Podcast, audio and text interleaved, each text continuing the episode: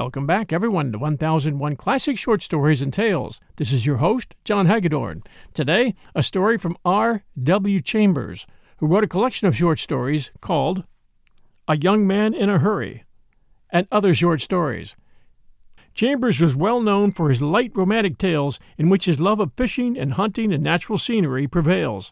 But the only hunting in this story he'll be doing is for a train seat to take him down to Florida to see his brother. In a hurry. We hope you enjoy A Young Man in a Hurry by R. W. Chambers. At ten minutes before five in the evening, the office doors of the Florida and Key West Railway Company flew open, and a young man emerged in a hurry. Suitcase in one hand, umbrella in the other, he sped along the corridor to the elevator shaft, arriving in time to catch a glimpse of the lighted roof of the cage sliding into the depths below. Down! he shouted but the glimmering cage disappeared, descending until darkness enveloped it. Then the young man jammed his hat on his head, seized the suitcase and umbrella, and galloped down the steps. The spiral marble staircase echoed his clattering flight. Scrub women heard him coming and fled. He leaped a pail of water and a mop. Several old gentlemen flattened themselves against the wall to give him room, and a blonde young person with pencils in her hair lisped, Gee, as he whizzed past and plunged through the storm doors, which swung back, closing behind him with a hollow thwack. Outside in the darkness, gray with whirling snowflakes, he saw the wet lamps of cabs shining, and he darted along the line of hansoms and coupes in frantic search for his own. Ah, there you are, he panted, flinging his suitcase up to a snow covered driver. Do your best now. We're late. And he leaped into the dark coupe, slammed the door, and sank back on the cushions, turning up the collar of his heavy overcoat. There was a young lady in the farther corner of the cab, buried to her nose in a fur coat. At intervals she shivered and pressed a fluffy muff against her face. A glimmer from the sleet smeared lamps fell across her knees. Downtown flew the cab, swaying around icy corners, bumping over car tracks, lurching, rattling, jouncing, while its silent occupants, huddled in separate corners, brooded moodily at their respective windows. Snow blotted the glass, melting and running down, and over the watery panes yellow light from shop windows played fantastically, distorting vision. Presently the young man pulled out his watch, fumbled for a matchbox, struck a light, and groaned as he read the time.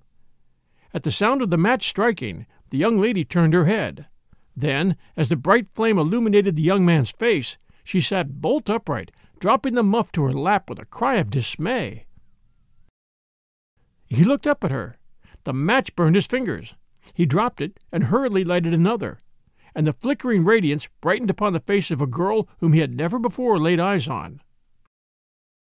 Good heavens, he said. Where's my sister? The young lady was startled, but resolute. You have made a dreadful mistake, she said. You are in the wrong cab. The match went out. There came a brief moment of darkness. Then the cab turned a corner, and the ghostly light of electric lamps played over them in quivering succession. Will you please stop this cab? she said, unsteadily. You have mistaken my cab for yours. I was expecting my brother. Stunned, he made no movement to obey. A sudden thrill of fear passed through her. I must ask you to stop this cab, she faltered.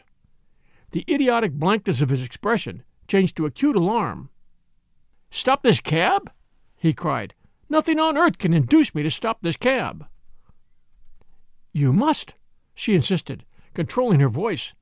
You must stop it at once. How can I? he asked excitedly.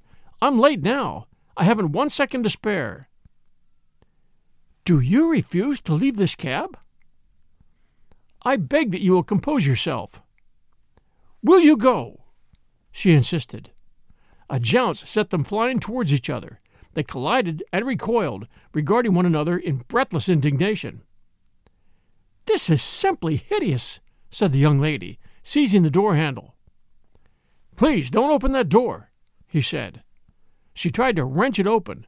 The handle stuck, or perhaps the strength had left her wrist, but it was not courage that failed, for she faced him, head held high, and You coward! she said. Over his face a deep flush burned, and it was a good face, too, youthfully wilful, perhaps, with a firm, clean chin and pleasant eyes. If I were a coward, he said, I'd stop this cab and get out. I never faced anything that frightened me half as much as you do. She looked him straight in the eyes, one hand twisting at the knob. Do you suppose that this mistake of mine is as humiliating and unwelcome to me as it is to you? he said. If you stop this cab, it will ruin somebody's life, not mine. If it were my own life, I wouldn't hesitate. Her hand, still clasping the silver knob, suddenly fell limp. You say that you are in a hurry? she asked, with dry lips. A desperate hurry, he replied. So am I, she said, bitterly. And thanks to your stupidity, I must make the journey without my brother. There was a silence. Then she turned towards him again. Where do you imagine this cab is going? It's going to Cortlandt Street, isn't it? Suddenly the recollection came to him that it was her cab, and that he had only told the driver to drive fast. The color left his face as he pressed it to the sleet shot window. Fitful flickers of light, snow, darkness. That was all he could see. He turned a haggard countenance on her. He was at her mercy, but there was nothing vindictive in her. I also am going to Cortlandt Street. You need not be alarmed, she said. The color came back to his cheeks. I suppose, he ventured, that you are trying to catch the Eden Limited as I am. Yes, she said coldly.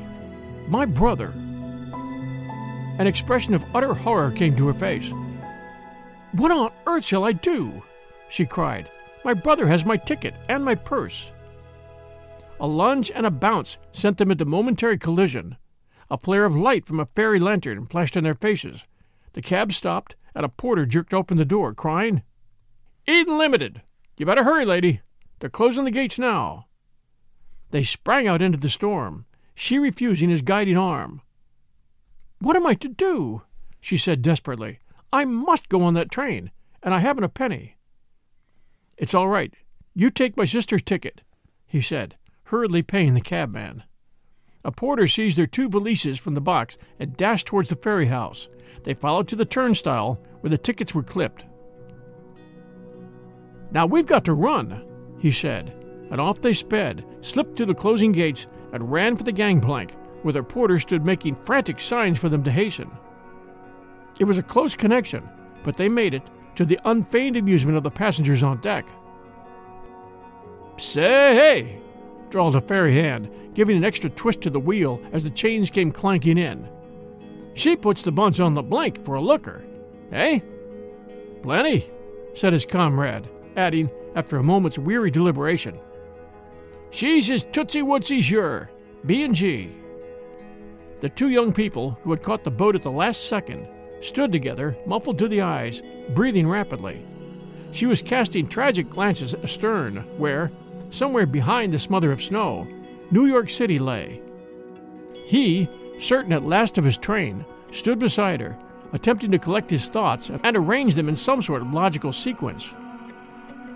But the harder he thought, the more illogical the entire episode appeared.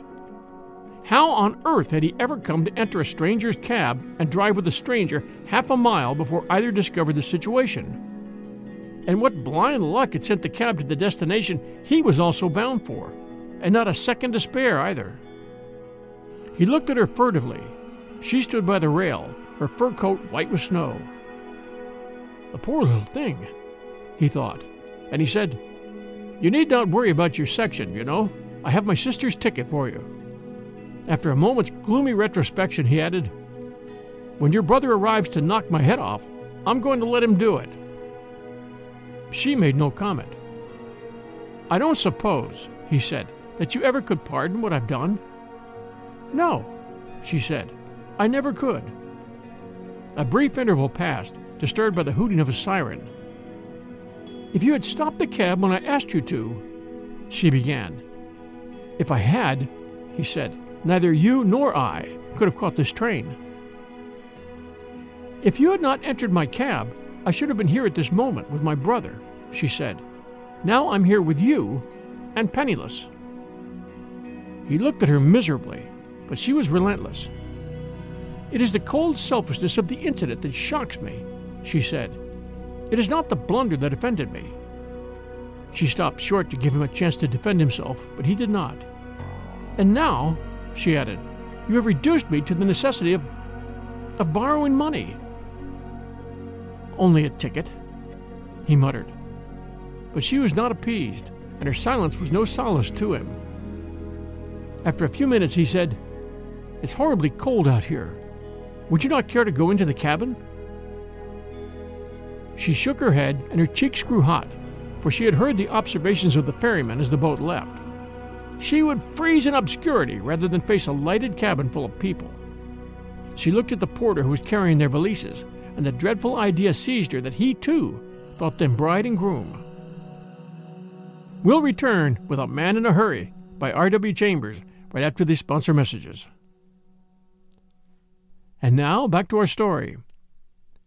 Furious, half frightened, utterly wretched, she dared not even look at the man whose unheard of stupidity had inflicted such humiliation upon her. Tears were close to her eyes. She swallowed, set her head high, and turned her burning cheeks to the pelting snow. Oh, he should rue it some day. When, how, where, she did not trouble to think, but he should rue it, and his punishment should leave a memory ineffaceable. Pondering on his future tribulation, sternly immersed in visions of justice, his voice startled her. The boat is in. Please keep close to me. Bump, creak, creak, bump. Then came the clank of wheel and chain, and the crowded cabin, and pressing throngs which crushed her close to his shoulder. Please take my arm, he said. I can protect you better so. A long, covered way, swarming with people, a glimpse of a street and whirling snowflakes, an iron fence pierced by gates, where gilt and blue officials stood, saying monotonously, Tickets! Please show your tickets! This way for the Palmetto Special, the Eden Limited on track number three. Would you mind holding my umbrella a moment? he asked. She took it. He produced the two tickets, and they passed the gate, following a porter who carried their luggage. Presently their porter climbed the steps of a sleeping car. She followed and sat down beside her valise, resting her elbow on the polished window sill and her flushed cheek on her hand. He passed her and continued on towards the end of the car, where she saw him engage in animated conversation with several officials. The officials shook their heads, and, after a while, he came slowly back to where she sat. I tried to exchange into another car, he said. It cannot be done. Why do you wish to? she asked, calmly. I suppose you would. Or rather, I did, he said. I'll stay in the smoker all I can. She made no comment. He stood staring gloomily at the floor. Listen, I'm awfully sorry, he said at last. I'm not quite as selfish as you think.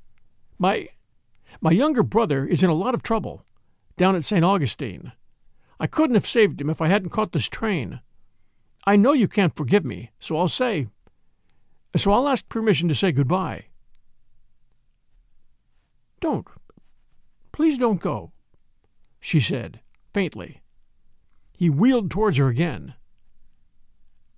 How on earth am I to dine if you go away? she asked. I've a thousand miles to go, and I've simply got to dine. What a stupid brute I am, he said, between his teeth. I try to be decent, but I can't. I'll do anything in the world to spare you. Indeed, I will. Tell me, would you prefer to dine alone? Hush! People are listening, she said, in a low voice. It's bad enough to be taken for bride and groom, but if people in this car think we've quarreled, I. I simply can't endure it. Who took us for that? he whispered, fiercely. Those people behind you. Don't look. I heard that horrid little boy say, B and G, and others heard it too. I think you'd better sit down here a moment. He sat down. The question is, she said, with heightened color, whether it is less embarrassing for us to be civil to each other or to avoid each other. Everybody has seen the porter bring in our luggage. Everybody supposes we are at least on friendly terms. If I go alone to the dining car, and you go alone, gossip will begin. I'm miserable enough now. My position is false enough now. I. I can't stand being stared at for 36 hours. If you say so, I'll spread the rumor that you're my sister, he suggested anxiously. Shall I? Even she perceived the fatal futility of that suggestion. But when you take off your glove, everybody will know we're not bride and groom, he insisted. She hesitated. A delicate flush crept over her face. Then she nervously stripped the glove from her left hand and extended it. A plain gold ring encircled the third finger. What shall I do? she whispered. I can't get it off. I've tried, but I can't. Does it belong there? he said, seriously. You mean, am I married? No, no, she said impatiently. It's my grandmother's wedding ring. I was just trying it on this morning. This morning, of all mornings. Think of it. She looked anxiously at her white fingers, then at him. What do you think? she asked naively. I've tried soap and cold cream, but it won't come off. Well, he said, with a forced laugh, Fate appears to be personally conducting this tour, and it's probably all right. He hesitated. Perhaps it's better than to wear no ring. Why? She asked, innocently. Oh, perhaps it's better after all to be mistaken for bride and groom than for a pair of unchaperoned creatures? Is that what you mean? Yes, he said, vaguely. There came a gentle jolt, a faint grinding sound, a vibration increasing. Lighted lanterns, red and green, glided past their window. We've started, he said. Then a Negro porter came jauntily down the aisle, saying something in a low voice to everybody as he passed, and when he came to them he smiled encouragement and made an extra bow, murmuring, First call for dinner, if you please, madam. They were the center of discreet attention in the dining car, and neither the ring on her wedding finger nor their bearing and attitude towards each other were needed to confirm the general conviction. He tried to do all he could to make it easy for her, but he didn't know how, or he never would have ordered rice pudding with a confidence that set their own waiter grinning from ear to ear. She bit her red lips and looked out of the window, but the window, blackened by night and quicksilvered by the snow, was only a mirror for a very lovely and distressed face. Indeed, she was charming in her supposed role. Their fellow passengers' criticisms were exceedingly favorable. Even the young imp who had pronounced them bride and groom with infantile unreserve appeared to be impressed by her fresh, young beauty, and that old clergyman across the aisle beamed on them at intervals, and every beam was a benediction. As for them, embarrassment and depression were at first masked under a polite gaiety, but the excitement of the drama gained on them. Appearances were to be kept up in the roles of a comedy absolutely forced upon them, and that brought exhilaration. From mental self absolution, they ventured on, mentally absolving each other. Fate had done it. Their consciences were free. Their situation was a challenge in itself, and to accept it must mean to conquer. Stirring two lumps of sugar into his cup of coffee, he looked up suddenly to find her gray eyes meeting him across the table. They smiled like friends. Of what are you thinking? she asked. I was thinking that perhaps you had forgiven me, he said, hopefully. I have. She frowned a little. I think I have. And you do not think me a coward? No, she said, watching him, chin propped on her linked fingers. He laughed gratefully. As a matter of cold fact, he observed, if we had met anywhere in town, under other circumstances, there is no reason that I can see why we shouldn't have become excellent friends. No reason at all, she said thoughtfully. And that reminds me, he went on, dropping his voice and leaning across the table. I'm going to send back a telegram to my sister, and I fancy you may wish to send one to your wandering brother. I suppose I'd better, she said. An involuntary shiver passed over her. He's probably frantic, she added. Probably, he admitted. My father and mother are in Europe, she observed. I hope my brother hasn't cabled them. I think we'd better get those telegrams off, he said, motioning the waiter to bring the blanks and find pen and ink. They waited, gazing meditatively at each other. Presently he said, I'd like to tell you what it is that sends me flying down to Florida at an hour's notice. I think some explanation is due you, if it wouldn't bore you. Tell me, she said, quietly. Why then, it's that headlong idiot of a brother of mine, he explained. He's going to try to marry a girl he's only known 24 hours, a girl we never heard of, and I'm on my way to stop it. The young fool! And I'll stop it if I have to drag him home by the heels. Here's the telegram we got late this afternoon a regular bombshell. He drew the yellow bit of paper from his breast pocket, unfolded it, and read St. Augustine, Florida. I'm going to marry tomorrow the loveliest girl in the United States. Only met her yesterday. Love at first sight. You'll all worship her. She's 18, a New Yorker, and her name is Marie Heatherford. Signed, Jim. He looked up angrily. What do you think of that? he demanded. Think? She stammered. Think? She dropped her hands helplessly, staring at him. Marie Heatherford is my sister, she said. Your sister? he repeated, after a long pause. Your sister? She pressed a white hand to her forehead, clearing her eyes with a gesture. Isn't it too absurd? she said dreamily. My sister sent us a telegram like yours. Our parents are abroad, so my brother and I threw some things into a trunk and, and we started. Oh, did you ever hear of anything like this? Your sister?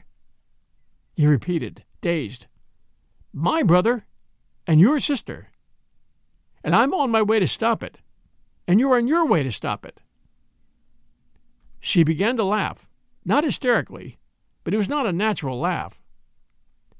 And, he went on, I've lost another sister in the shuffle, and you've lost another brother in the shuffle, and now there's a double shuffle danced by you and me. Don't, don't, she said, faint from laughter. Yes, I will, he said, and I'll say more. I'll say that destiny has taken exclusive charge of our two families, and it would not surprise me if your brother and my sister were driving around New York together at this moment looking for us. Their laughter infected the entire dining car. Every waiter snickered. The enfant terrible grinned.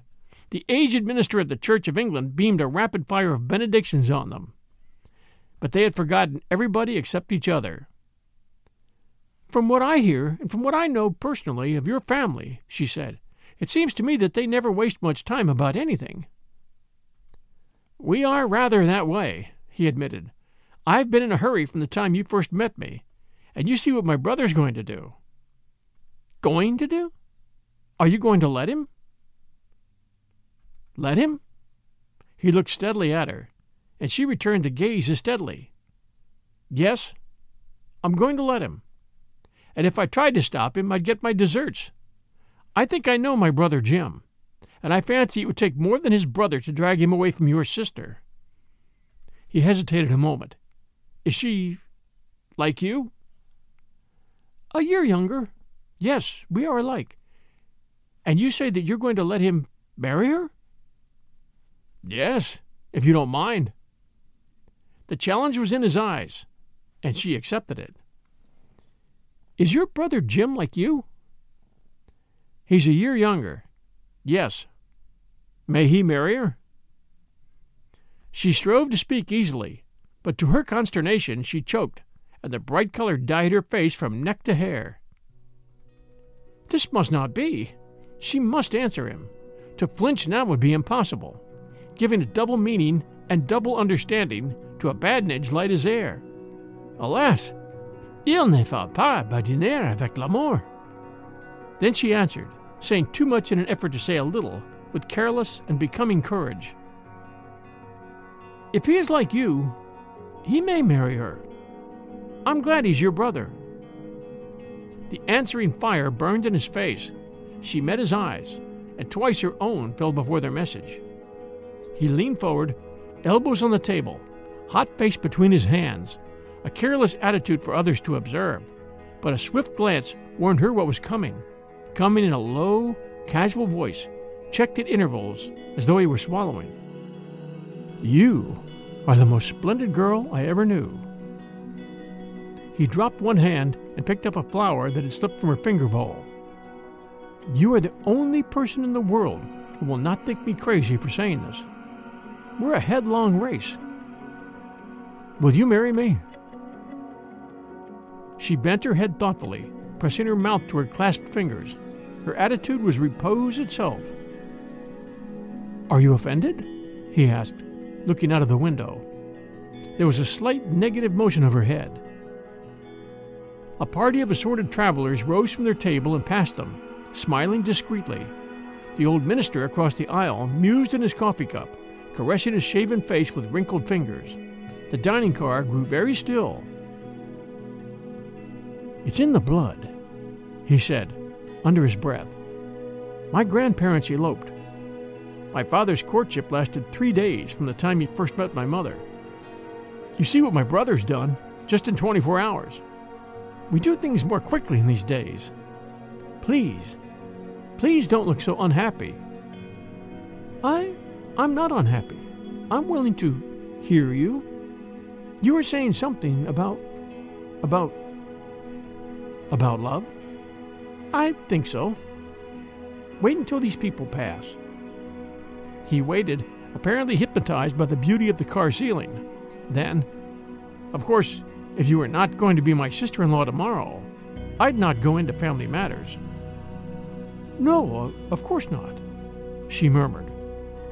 So he gave her a brief outline of his own affairs, and she listened with bent head until there came the pause, which was her own cue. Why do you tell me this? she asked innocently. Uh, well, why? Because I love you. On common ground once more, she prepared for battle, but to her consternation, she found the battle already ended and an enemy calmly preparing for her surrender. But when, when do you propose to do this? she asked in an unsteady voice. Now, he said firmly. Now? Marry me at once?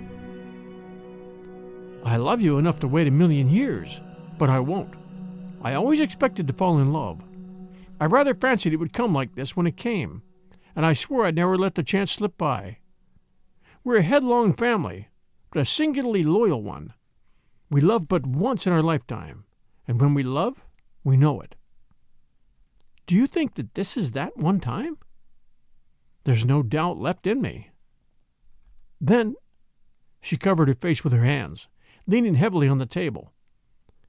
Then what on earth do we do? Promise each other to love. Do you promise? Yes, I do promise, forever. Do you? She looked up, pale as a ghost. Yes, she said. Then, please say it, he whispered. Some people rose and left the car. She sat apparently buried in colorless reverie. Twice her voice failed her. He bent nearer and. I love you, she said.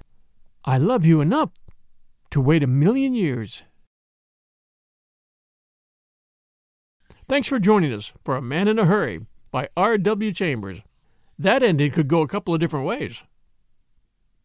But I have a hunch that they'll get hitched Thanks for joining us at 1001 Classic Short Stories and Tales. This is your host and storyteller, John Hagedorn. Hope you enjoyed this story, and if you did, please do stop and send us a review. We always appreciate reviews. We bring new stories every Sunday and Wednesday, and sometimes on Fridays with a best of story for 1001 Classic Short Stories and Tales. Until our next story, everyone, stay safe, and we'll be back soon.